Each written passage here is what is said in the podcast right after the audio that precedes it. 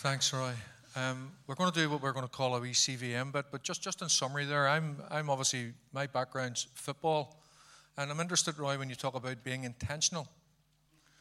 England haven't won the World Cup since 1966. Don't you know that? Just, just do you know that?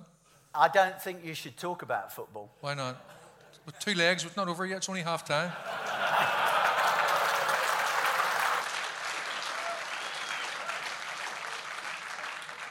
That's faith. Incidentally, that just sums up your talk because do you know why there's goalposts at either end of a football pitch talking about being intentional? Do you know the only reason that there are goalposts at either end of the pitch? So we know the score. And if we want 10%, maybe we've been playing 4 4 2. Maybe we haven't changed in our fellowships. Maybe we're doing the same old, same old. And the intention is to add to the church daily such as we'd be saved. Maybe we need to think of one behind two, four and three, four, three, three, four, five, one. Rafa Benitez, four, two, one, three. Whatever it is, as long as we get the ball into the net. As a man said to me one time, Walker, I'll give you the best team talk ever. I said, What's that? He said, Get it out of that net and get it into that net. And he shut the door. uh, and that's where I've been going wrong all these years. I've got to be intentional. Amen. Thank you so much for that. Now, what the two principal speakers have done is have limited the time for the next three guests that are coming forward. But uh, one, one at a time. Where's Rab Blair? Rab, are you near? Come on up, Rab, because we're going to challenge these guys. They thought that eight minutes each, but actually they're down to about five. Uh, but that's okay. But Rab uh, looks after firefighters for Christ. He's a, he's a big friend of this ministry, and um, he, he he does a lot of work. He's been our chief steward today, by the way, just in case you want to know who that was, the, the bossy fella who was uh, putting everybody and moving everybody into place. But look, the next three guests really are it's simply this to tell us, we're going to ask you, tell us a little bit about yourself and tell us what men's ministry or, or what it is it means to you. So I'll give you this mic and then I'll take it back off you for Clinton when he comes. Thanks very much, Roy. You said eight, Spud said ten. we'll work it, wing it, as they, they say. Yeah, I was the one that was doing the guldering. Sorry for that if I got too close to somebody's ear. Um, my name is Rab Blair. I'm involved in Firefighters for Christ. And you may see, and hopefully this wee thing will work. Yeah, it is working. It's an international ministry from California through to the Philippines. We have small groups right across uh, the globe and it basically is, as it says, firefighters for Christ. We're all about, as you'll see from our vision statement here, to reach firefighters worldwide with the good news of the gospel of Jesus Christ and to encourage firefighters to live their lives for Jesus Christ. That's a huge statement. Huge statement. And when I first got involved in this ministry and seen that as the vision, I thought, no way. Standing in our headquarters in Lisburn, that's never really going to affect us and that was in 95. Anybody know what major event, sporting event, happened in 2013 in Belfast?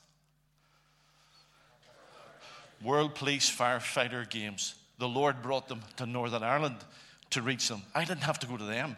That's how big our God is. When He gives you a vision, He provides the resources that He provides. So even though in 95, standing in our headquarters thought this is impossible, He brought the impossible to us in Belfast.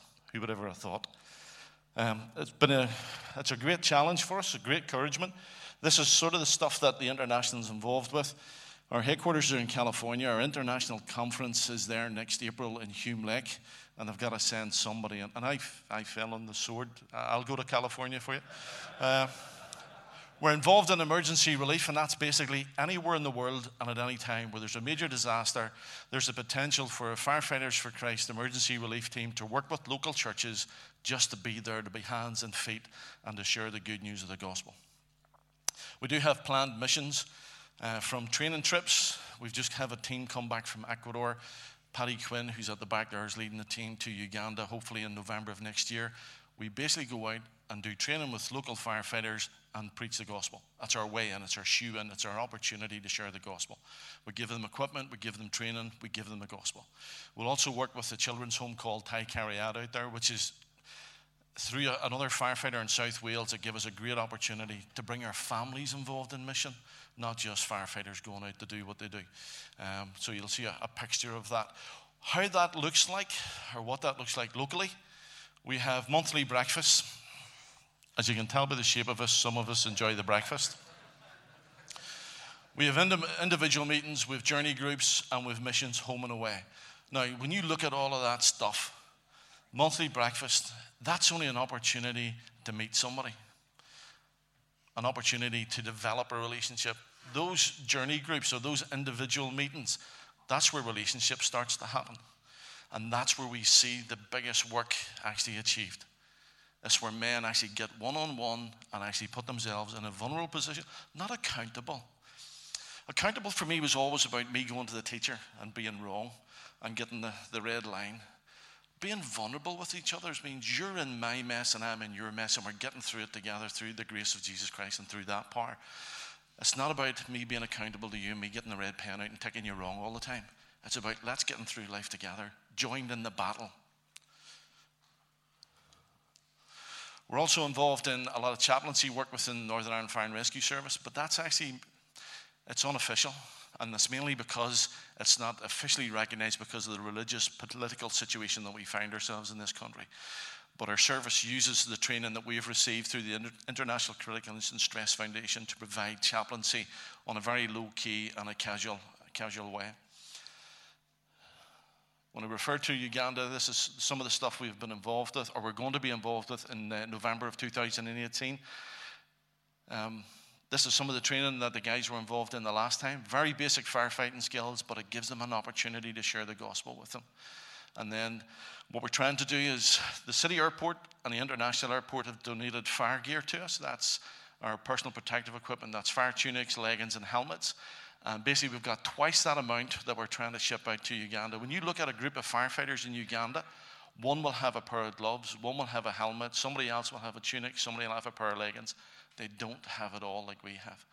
So these, the airport, international, and the city donated this to us. So we're going to try and get that out to them. And if anybody's got a, a big bag and a flight to Uganda in the next couple of years, come and see us. And we could use the help to get it there. And again, this is Ty Cariad. This is working with the children's home. As I said to you, when I thought about this vision and I thought, how's this actually going to work out for us in Northern Ireland? This is what the Lord really burdened me with. It's not about looking at, you think about the UK, something like 40,000 firefighters. That wasn't my call. My call is that one firefighter that's right in front of me. That's the one I'm having coffee with. That's the one I'm doing breakfast with. That's that one on one. That's what the Lord called me to do. One firefighter at a time. You think of your fellowship, you think of the men that you're involved in. You can get overawed with the potential for this. But what he's asking you to do is one firefighter or one firefighter or one person, one man at a time. What the Lord really wants to do, what he's burdened on me, is the restoring of the heart of man to where it should be in the right place with God. That's what we're after, and that's what God's pursuing in the firefighters in Northern Ireland as well as the men in this room. He's pursuing your heart. That's what he's after. And when I think back to Roy was sharing about Garden of Eden and about Adam and Eve, after the fall, what do you think was the first thing that Adam actually said to Eve? Eve, fig leaves, not nettles. Sorry. That's, that's an old pun, but I had to use it. But it's about one man at a time. He's after your heart, he's pursuing your heart. That's what he's doing. But what you've got to remember there is a battle for your heart, and you do have an enemy. And hopefully, this will work.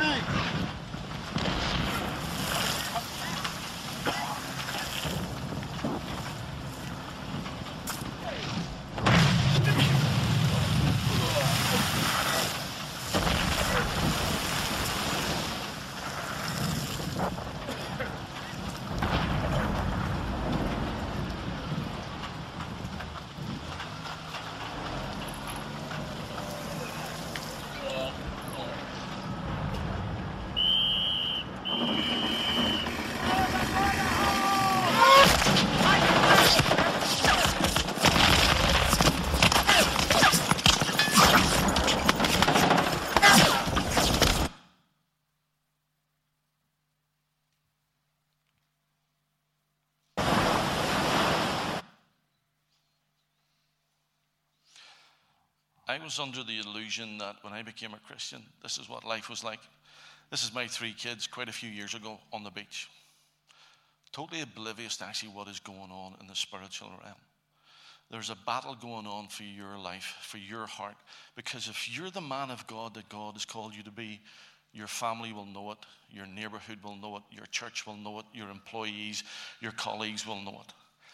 And that's what we're about in Firefighters of Christ. We're encouraging our brothers and our sisters to live their lives for Jesus Christ. And if we can walk worthy of that call, then the people around us are going to know it.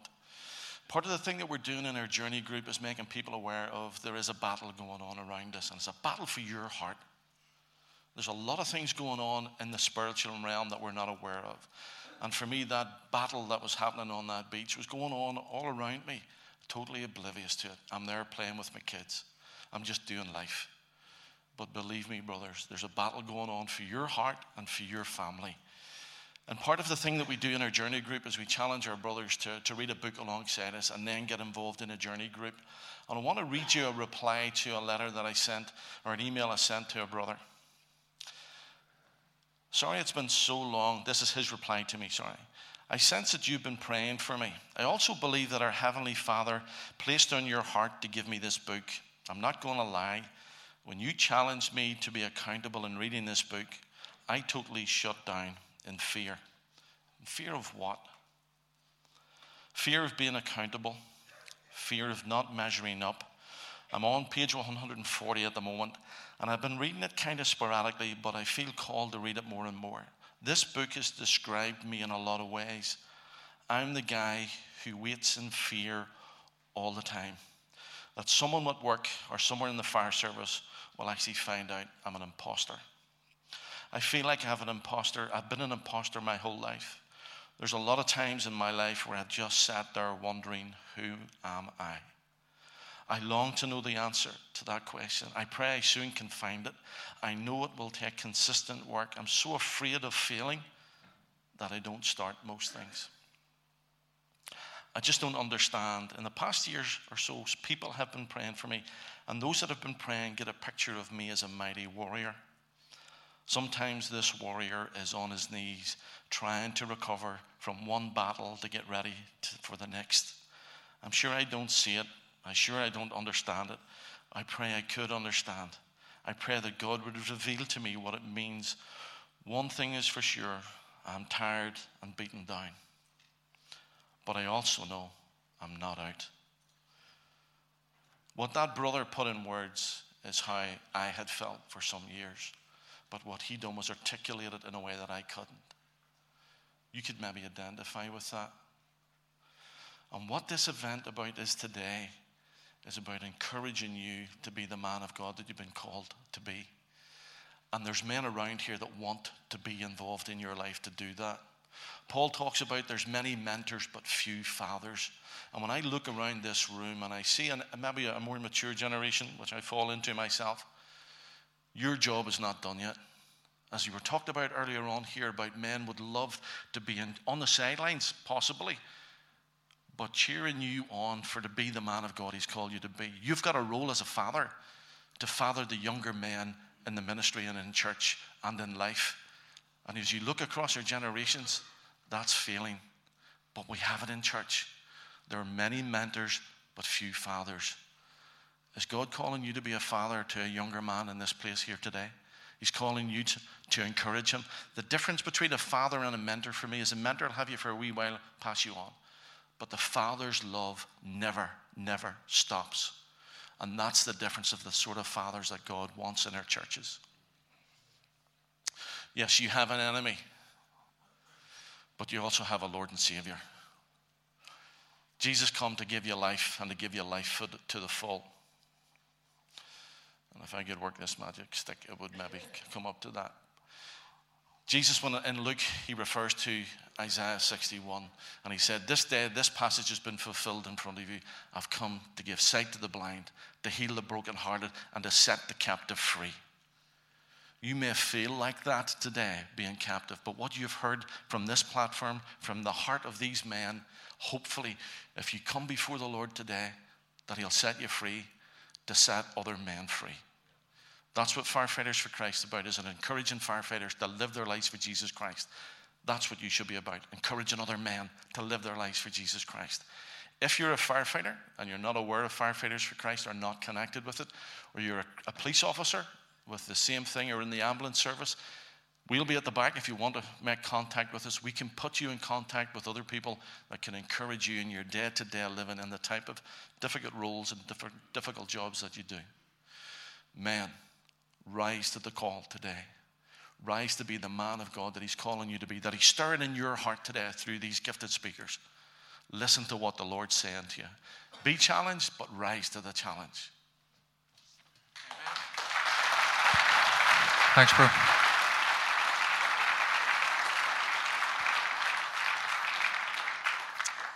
You know, then we can't really in, impact and affect other people. So it's great to see that what's going on in, uh, in our nation, but not, not so much that, but in the services and things. It's just a, just a blessing. So, Rab, thank you. And you know, there's different ways. Uh, Paul also said, if by any means I might win some. And Clinton Kirkpatrick's here from Cave Time. Come on up, Clinton, because I, I know Clinton from Victory Praise, where we host one of our men's meetings last Monday and every month in, uh, in, in, in, Pastor Willis's church at Victory Praise where, where Clinton worships. But, like, yeah, look at this guy, like, you know what I mean? Come on. Tell us a wee bit about your ministry and tell us a bit about how you um, impact upon the, the men that you would be, you'd be around. Yeah, no Thank you. Thanks for the time. Um, just on the back of what was said, I was watching a movie last night. My daughter had gone to bed, my wife had settled down. Um, stuck a movie on, and uh, it wasn't any epic, great movie. It was a B rate kung fu movie. And it was about Bruce Lee's big fight in San Francisco that made him famous, the fight before he ever did any of his movies. And he was fighting a guy who was Master Wong Jack Man. And he thought that Bruce Lee was polluting Kung Fu by teaching it to the whites, and he wanted to keep it pure. And he was telling people that Kung Fu was all about two things. Rule one, know your opponent. Rule two, know yourself. And everything else is eternity. And that hit me like a Bruce Lee punch.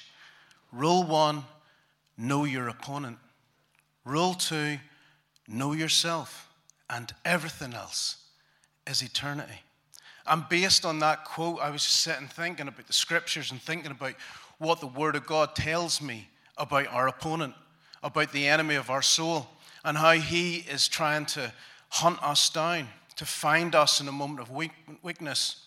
And an illustration that I use with our guys is uh, the unity you see whenever you watch the National Geographic Channel or, or, or whatever documentary, and you see the wildebeest, and they're making their journey through the savannah and search for water. And some of them are old, some of them are injured, and some of them are weak. And if they get separated from the herd, the roaring lion, seeking who he can devour, picks them out. But the wise wildebeest, even when he is weak and weary or injured, stays behind the big bulls. And this room is full of men who are big bulls, who can join together and point horns towards the enemy so that those who are weak and those who are weary can get in behind and have a safe place to rest, a place where they can hide, a place where they can be built up, a place where they can be restored. Because you know what? You'll need them to do the same for you someday. And the mindset is called logging shields. It's the same thing that the Romans, the Greeks, the Vikings did whenever they built the shield wall. They stood in unity one man and another and another, and each one of them had 100% faith and trust in the man to his left and to his right and to behind. Because if he didn't, if he, he was fearful, if he didn't trust this man, if he didn't love this man, the wall would collapse and the enemy would have victory. So, what I want from our guys and what I, I, I try to instill and what they have shown me is that through unity, through standing in a shield wall, locked facing down the enemy. We know he's real and we know he's out there, but with this man and this man to my left and to my right, and with this man behind me, we will move forward. We will claim kingdom territory. We will take back the broken and the weak and the wounded who the devil has been rejoicing and happy that he's been able to pull away from us. But you know what? We're drawing a line in the sand and saying no more. No more are we going to allow children to, to fall into the wayside because there's been no father figure in their home. No more are we going to allow wives to be hurt and abused and broken because a man doesn't know how to step into his place of authority in the home, his God given place. No more. We're going to stand in unity as the church of God. So know yourself. Who are you? You're a son a son of the Most High, an heir to his kingdom, and greater things you will do in his name. That's who you are. In that boldness, we can step forward. In that boldness, we can claim the ground that has been stolen from us. I came back from a, a conference there in America, the Cave Time Conference, and it was, it was two or three days of, of great speakers and amazing teaching. But there was one moment sitting at 7 a.m. around a campfire beside a lake. There was about 80 men worshiping God, and a message was brought. And it was very simple, but very effective. And the words were this Men, do not follow your heart. This world will tell you to follow your heart to trust yourself, to follow your instincts. But the Word of God tells us not to follow our heart, it tells us to command our heart. So, those mornings when you wake up weary and broken and worn, and when you think you can't go on, lift open your, the Word of God, turn to the Psalms and read what the psalmist said about how that when he had reached the end of the end, God gave him a little more. When he came to the end of that tether, he threw down it and picked up a new one. Do not follow your heart, but command it. Command your heart with the words of God. Do not rely on your own understanding because we've all done that and we've all failed. And God has said to us, No, but here, do it this way now. Do it my way now. And we meet together on a monthly basis, and, and nearly two years. We're coming to the end now of our, our second year. And one of the, the, the most important things about our men's fellowship is simply this relationship. The guys have got to a point now where we do trust each other. But it took showing up month after month after month when there wasn't that trust, when there wasn't that relationship when we had to command our heart to do things that felt uncomfortable and uneasy, to get to that place where we could stand and say, Yes, guys, I need help. Pray with me, pray for me, pray on my behalf because I'm too broken to pray for myself. And there's maybe some nights 20 to 30 guys meet together, but in that meeting, there's four to six different churches represented because it's about unity and about His kingdom and His plan and His purpose. And whenever we die to self, whenever we put our ambitions on the shelf and say, God, this is no longer about me ticking man's boxes or me trying to be something, but allowing you to be the God that you want to be in my life. Thanks, Clinton.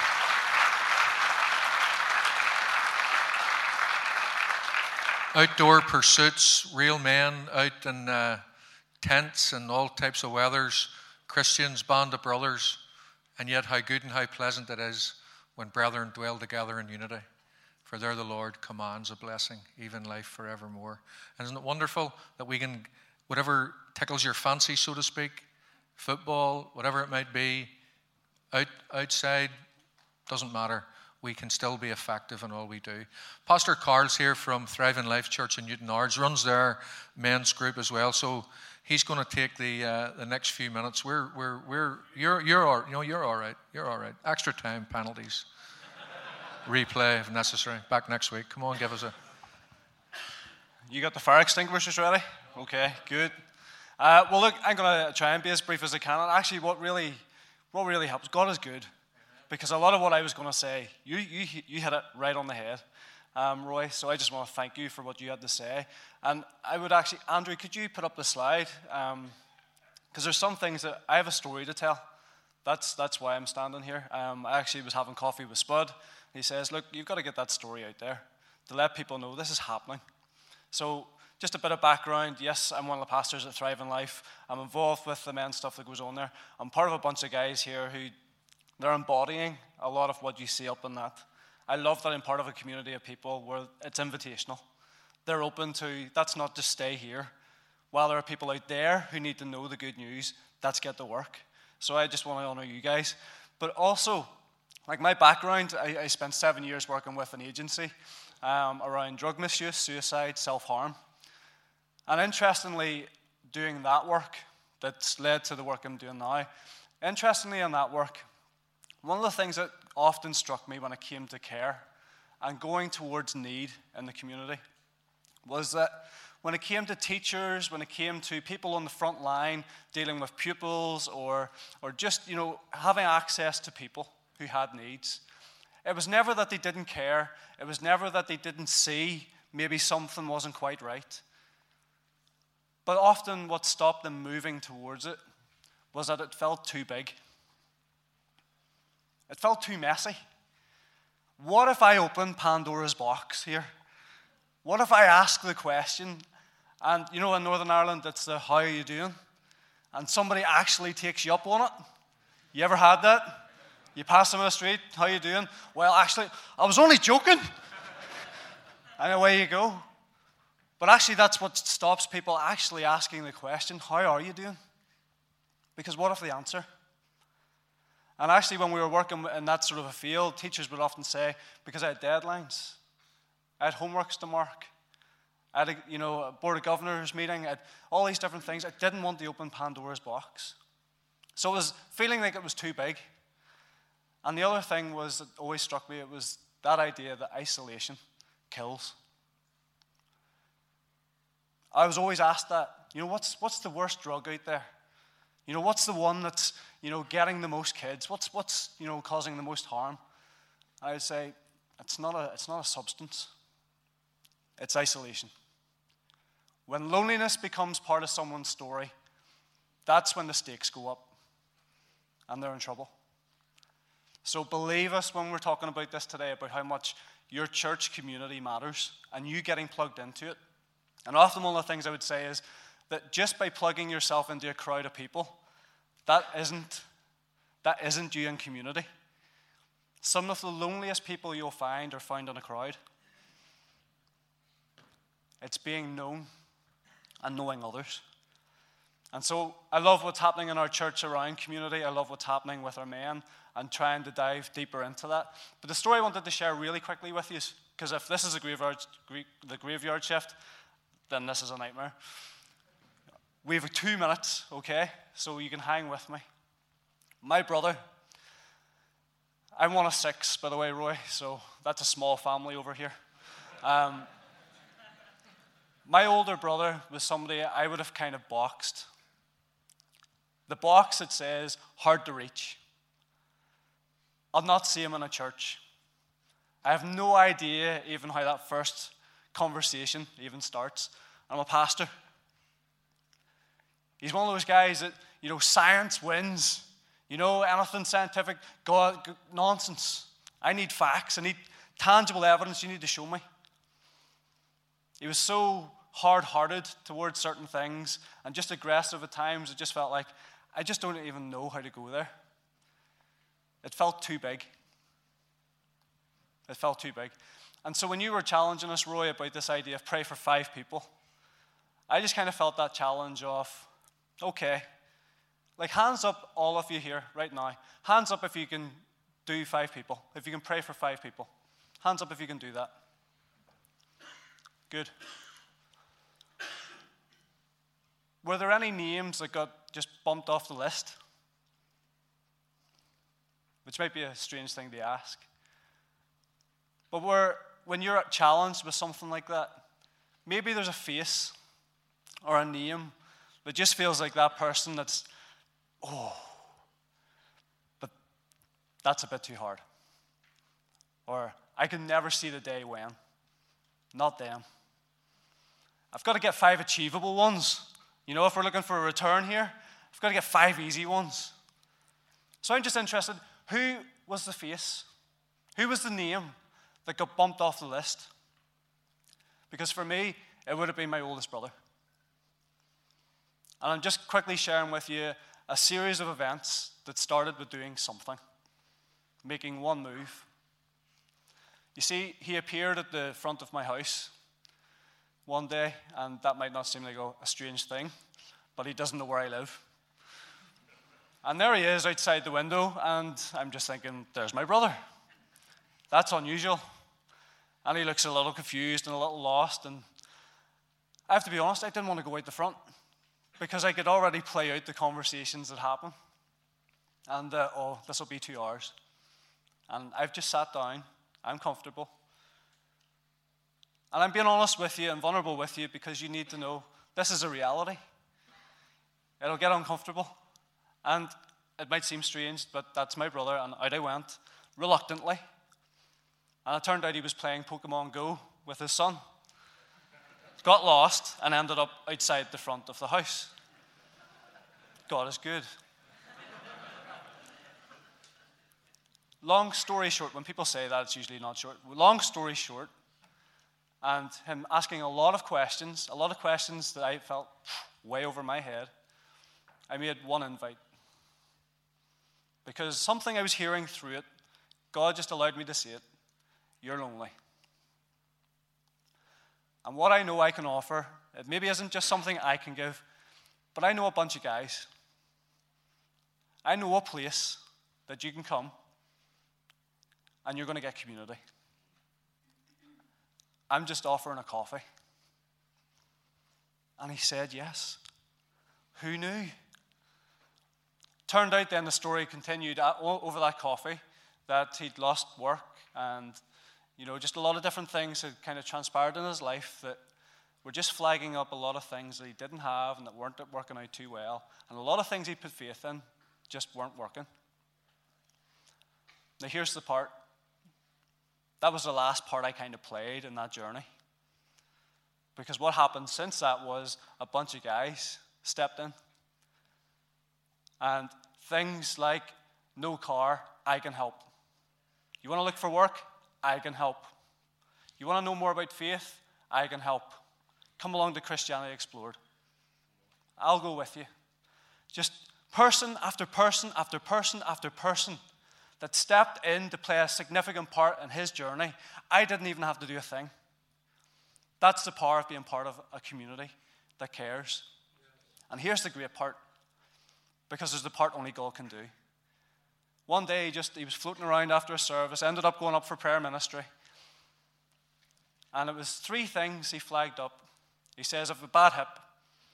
I haven't been able to play football with my son for years. All I can do is, it's so bad that I can only just do a stopwatch and time him to see how far he can run in as quick a time. That's all I can do with him. we're having huge issues with this school and difficulties with that, and there's no breakthrough. Could you just pray for that? And finally, I just feel like I've always got questions. It's never enough. I'm always looking for evidence, always looking for all these things. It's never enough. I just pray, would you pray that it would be enough? That night, there was movement with the hip. The next day, he was playing football with his son. He wasn't timing him, he was running beside him. His prayer wasn't from that point, if you're there. His prayer that day was, wow, you're there. What about the school thing? Later, the next, th- that week, an email from the school. Problem solved, off the table.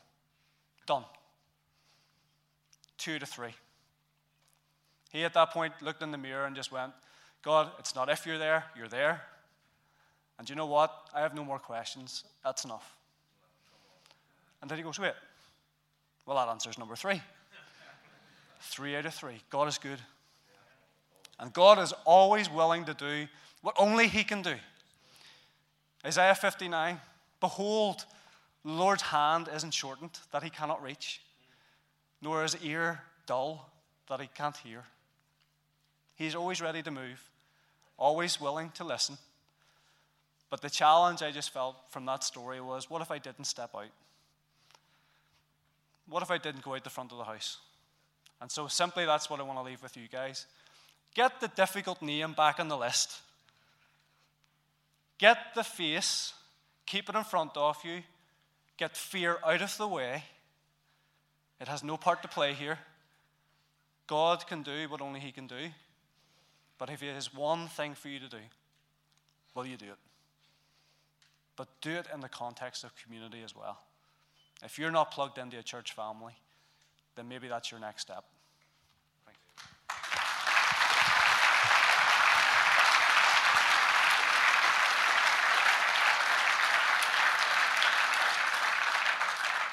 I like it. We can't create an anxious thought. None of us can. We're going to take a bit of a comfort break just in a moment, let you get up and stretch your legs before we come into the final session. But I want to leave you with a bit of a challenge. You know, we've heard a lot of things today about, uh, just as Karl was speaking there, I was thinking, you know, that scripture in John 13, 17. If you know these things, blessed are ye who do them. And can I say this by way of a challenge? The Holy Spirit He's not, he's not the doer, He's your helper. The Lord ascended and said, I will send the helper. We're the doers. We do it by His strength. We're His hands and His feet. If you hadn't spoken, if you hadn't looked out the window, I get God brought him. God drew him. But if you had have ignored him, where would he be today?